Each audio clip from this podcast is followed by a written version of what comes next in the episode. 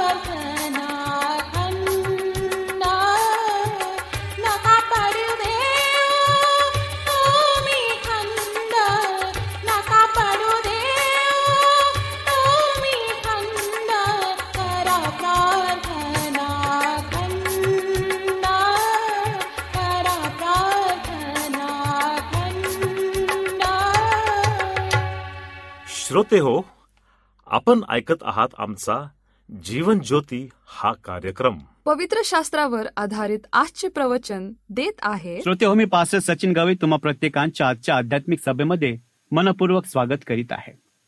श्रोते हो जीवन जगत असताना आम्ही प्रत्येक गोष्टींना खूप मूल्य देत असतो. परंतु एक मौल्य एका ठराविक काळापर्यंत राहतं. एकदा त्या गोष्टीचं मूल्य संपलं की आम्ही त्या गोष्टींना घराच्या अडगळीमध्ये किंवा अशा ठिकाणी ठेवतो की ज्या ठिकाणी त्याचा काही उपयोग होत नाही. मग ते घरातील फ्रीज म्हणत टेलिव्हिजन म्हणत किंवा जुनं फर्निचर म्हणत किंवा जुनी भांडी म्हणत ती काहीही असो एका ठराविक काळापर्यंत त्याचा उपयोग होतो.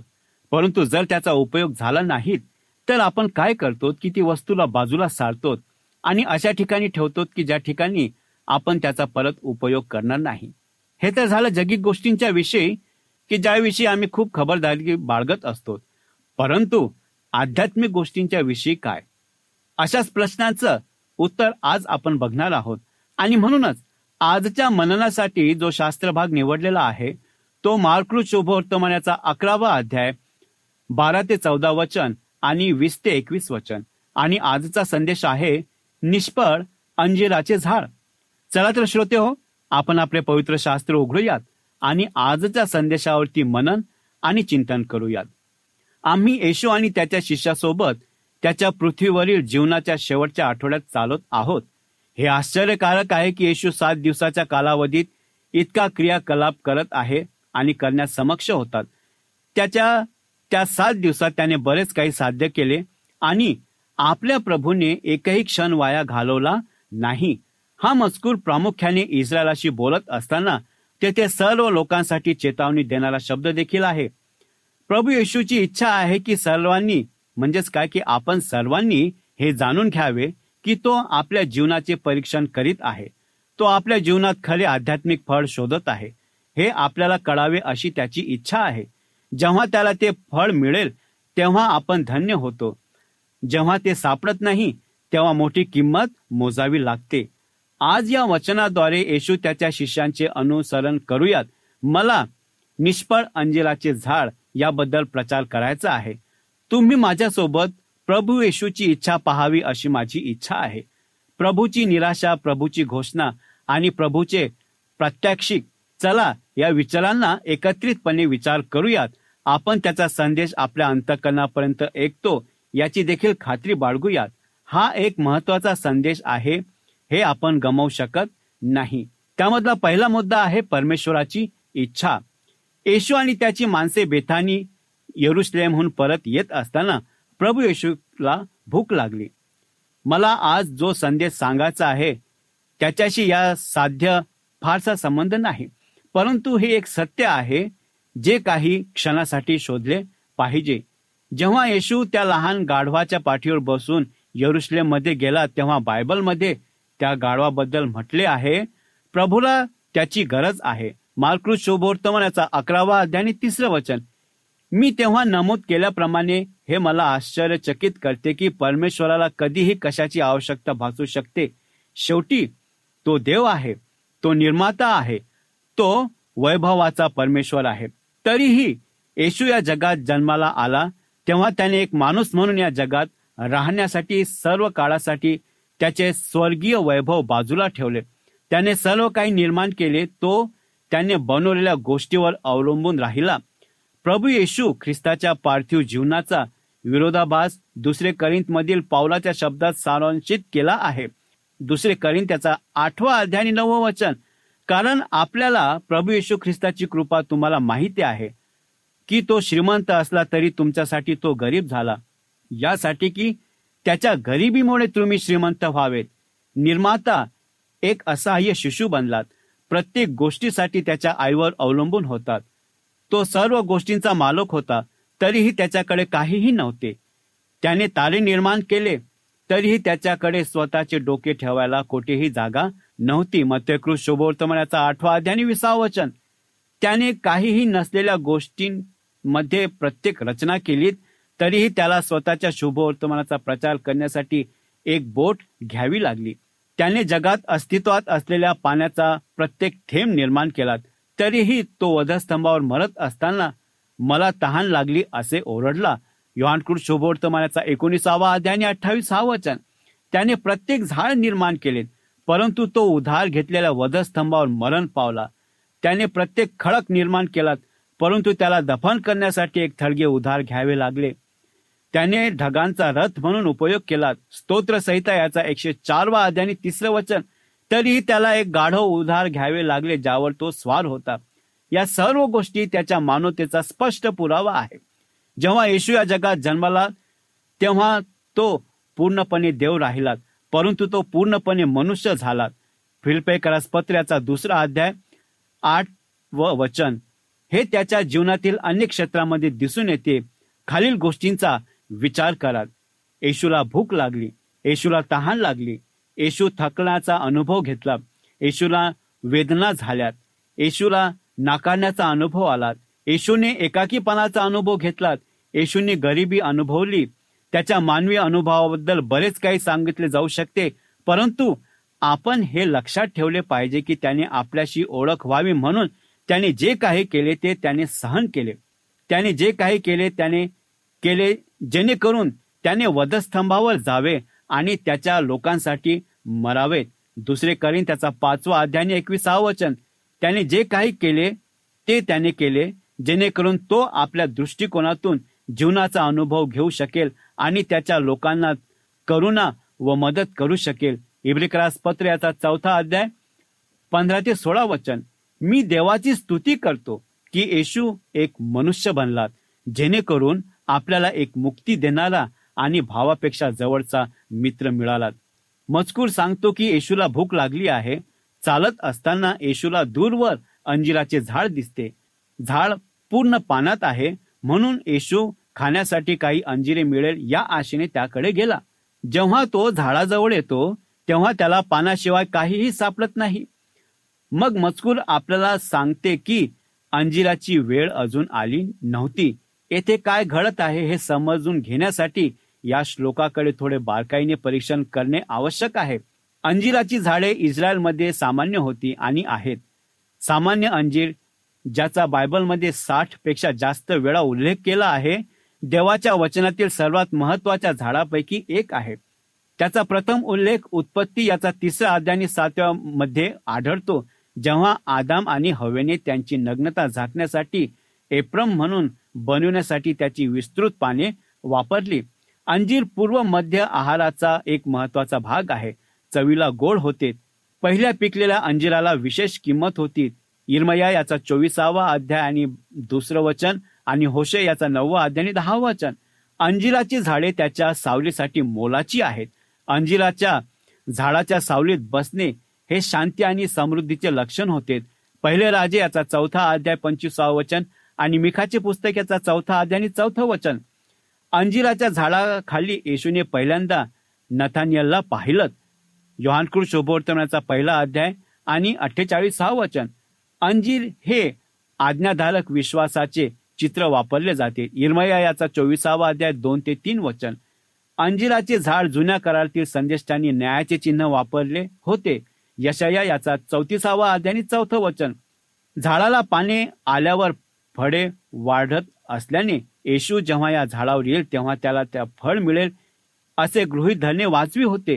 तरीही जेव्हा त्याने झाडाचा शोध घेतला तेव्हा त्याला ती सर्व पाणी आढळली. तेथे कोणतेही फळ सापडले नाही. हे अंजिराचे झाड फसवे होते कारण त्यांच्या पानांनी असे वचन दिले की की जे झाड देऊ शकत नाही. पानांनी फळ देण्याचे आश्वासन दिले. पण काहीच मिळाले नाही. मातीत काही चूक नाही रसात काही चूक नाही. फळ फक्त नव्हते. या झाडाला मूर्ख बनवण्यासाठी आवश्यक ते सर्व दिले होते. एका चांगल्या ठिकाणी बसले ते चांगल्या जमिनीत वाढले. सूर्यप्रकाश आणि पावसाचा आनंद लुटत होता. तरीही या झाडाला फळ लागले नाही. एप्रिलमध्ये पूर्ण पानाचे अंजीर झाड लवकर पानांनी अथवा फळांनी वापरले अथवा झाकले असावे. या झाडाला लवकर फळ येत नसल्यामुळे कापणीची वेळ आल्यावर गोड फळे येणार नाही याची खून होती. या झाडाला देण्यासारखे काही नव्हते आणि म्हणून ते निरुपयोगी होते. हे झाड तोडून अग्नीत घालण्याच्या ऐवजी दुसरा काही एक उपयोग नव्हता. जेव्हा आपण या मजकुराचा विचार करतो तेव्हा आपण ते त्याच्या संदर्भात घेतला जाऊ शकता पाहिजे. वचन एक ते अकरा मध्ये येशूने नुसते स्वतःला इस्रायला समोर त्यांचा राजा म्हणून सादर केले होते. त्यांनी आपली ओळख जाहीरपणे घोषित केली होती आणि इस्रायलाला शेवटी त्याला राजा म्हणून नाकारले. इस्रायल हे निष्फळ अंजिराच्या झाडासारखे होते. त्यांच्याकडे आध्यात्मिक जीवनाची सर्व चिन्हे होती. परंतु त्यांना कोणतेही फळ नव्हते. हे कायद्याचे पत्र जपत होते. ते मंदिरातील समारंभ पार पाडत होते. ते प्राचीन मेजवानी आणि यज्ञ पाळत होते. ते ते सर्व तपशिलामध्ये धार्मिक होते. परंतु त्यांना कोणतेही आध्यात्मिक फळ नव्हते. इस्रायल तिला पाहिलेल्या सर्व वचन दिले की ती त्यांना देवाचा मार्ग दाखवू शकते. प्रत्यक्षात ती त्यांना केवळ धार्मिक बंधनाचा आणि नरकाचा मार्ग दाखवू शकते. इस्रायल पानावर गेले होते. इस्रायल फळ नव्हते.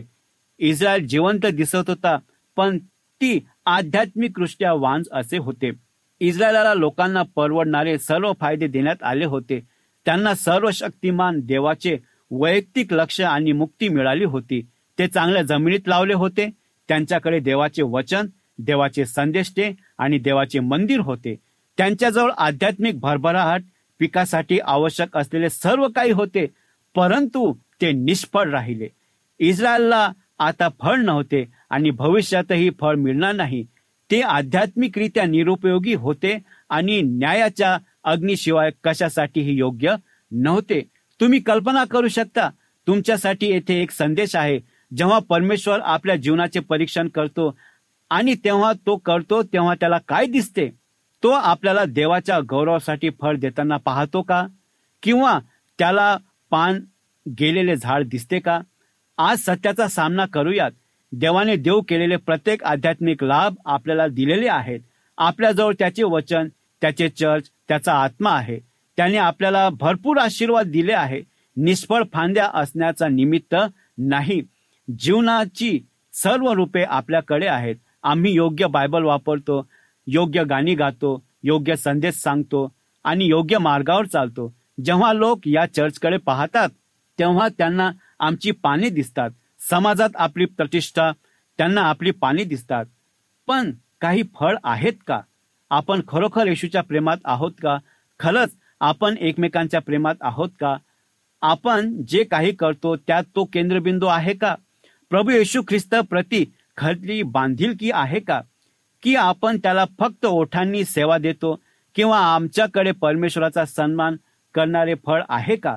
तुमच्या वैयक्तिक आयुष्यात काय? तुम्ही सर्व पाणी आहात की तुमच्याकडे फळं आहेत? प्रभू समोर स्वतःचे परीक्षण करण्यासाठी थोडा वेळ काढूयात. स्वतःला खालील प्रश्न विचारात. तुमच्या जीवनात येशूला खरोखर पहिले प्राधान्य आहे का? किंवा त्याची इच्छा त्याची उपासना आणि त्याचे कार्य फक्त एक विचार आहे का? तुमच्याकडे धर्म आणि तारणाचे सर्व सापडे आहेत का?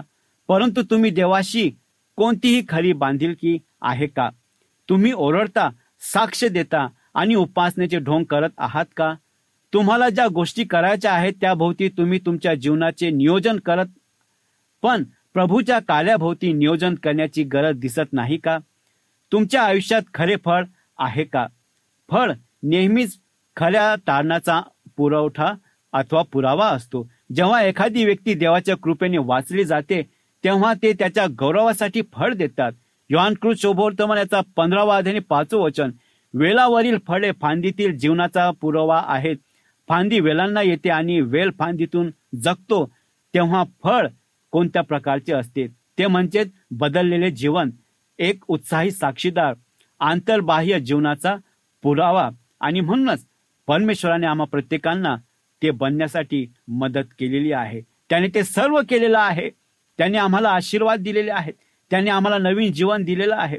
त्याने आम्हा प्रत्येकांना त्या सर्व आवश्यक वस्तू दिलेल्या आहेत.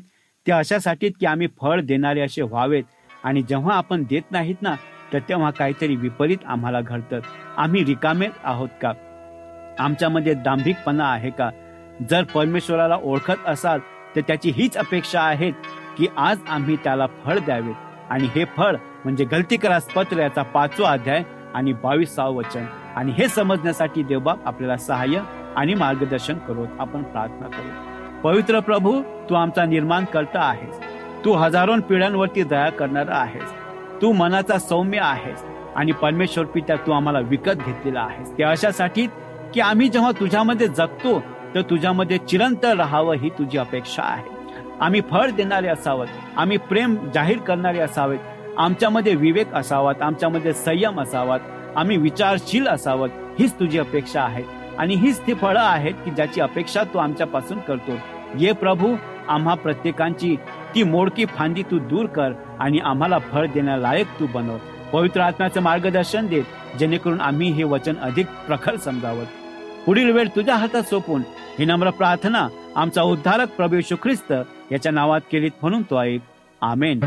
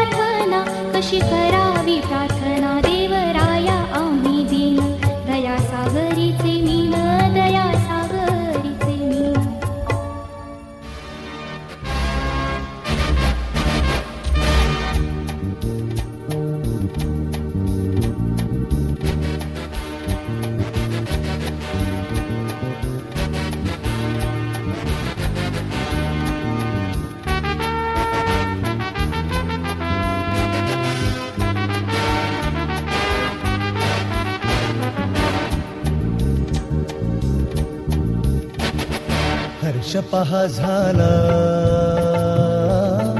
ख्रिस्त गुरु अवतरला. अरे हर्ष पहा झाला.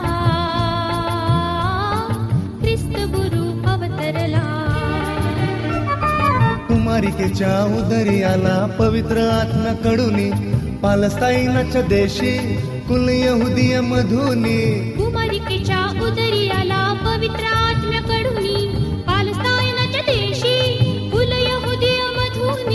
फुल यहुदिय मधुनी हर्ष पहा झाला. ख्रिस्त गुरु अवतरला. हर्ष पहा झाला.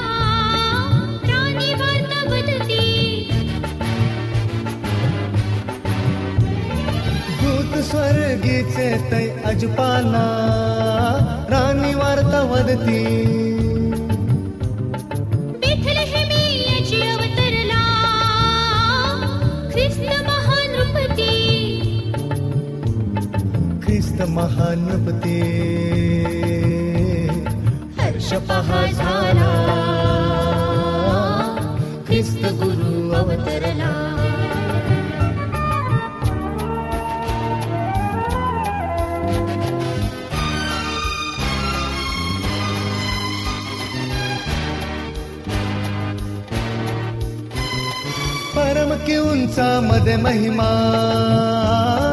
पृथ्वीवर ही शांती.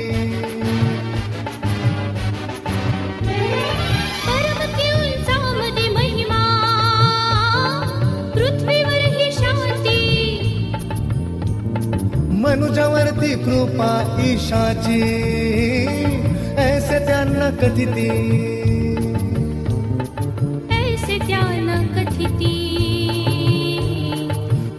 पहा झाला ख्रिस्त गुरु अवतरला. कुमारिकेच्या उदरी आला पवित्र आत्म्याकडूनी पालस्ताईनच्या देशी कुल यहुदीय मधुनी कुमारिकेच्या उदर्याला पवित्र आत्म्याकडून पालस्ताईनाच्या देशी कुल यहुदीय मधुनी कुल यहुदीय मधुनी हर्ष पहा झाला ख्रिस्त गुरु अवतरला हर्ष पहा झाला ख्रिस्त गुरु अवतरला ख्रिस्त गुरु अवतरला ख्रिस्त गुरु अवतरला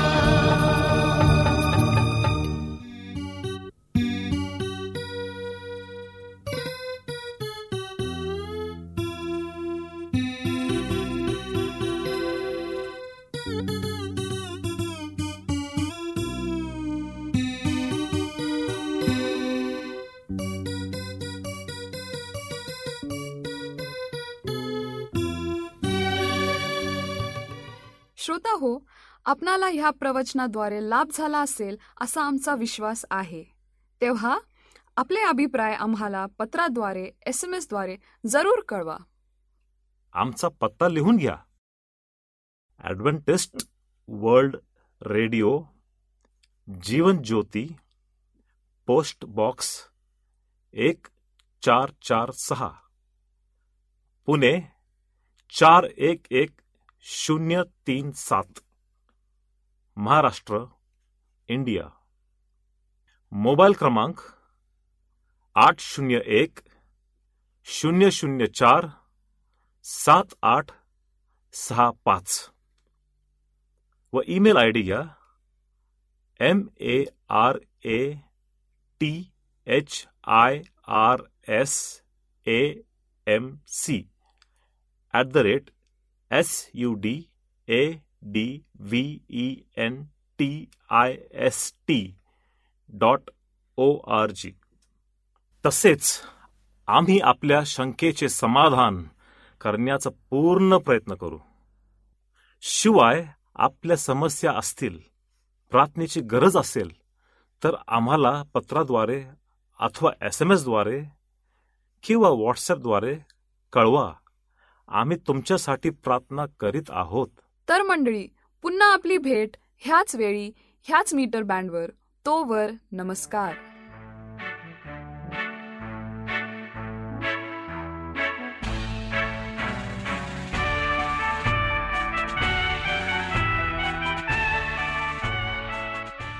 आमचा सी डी ई नंबर लिहून घ्या.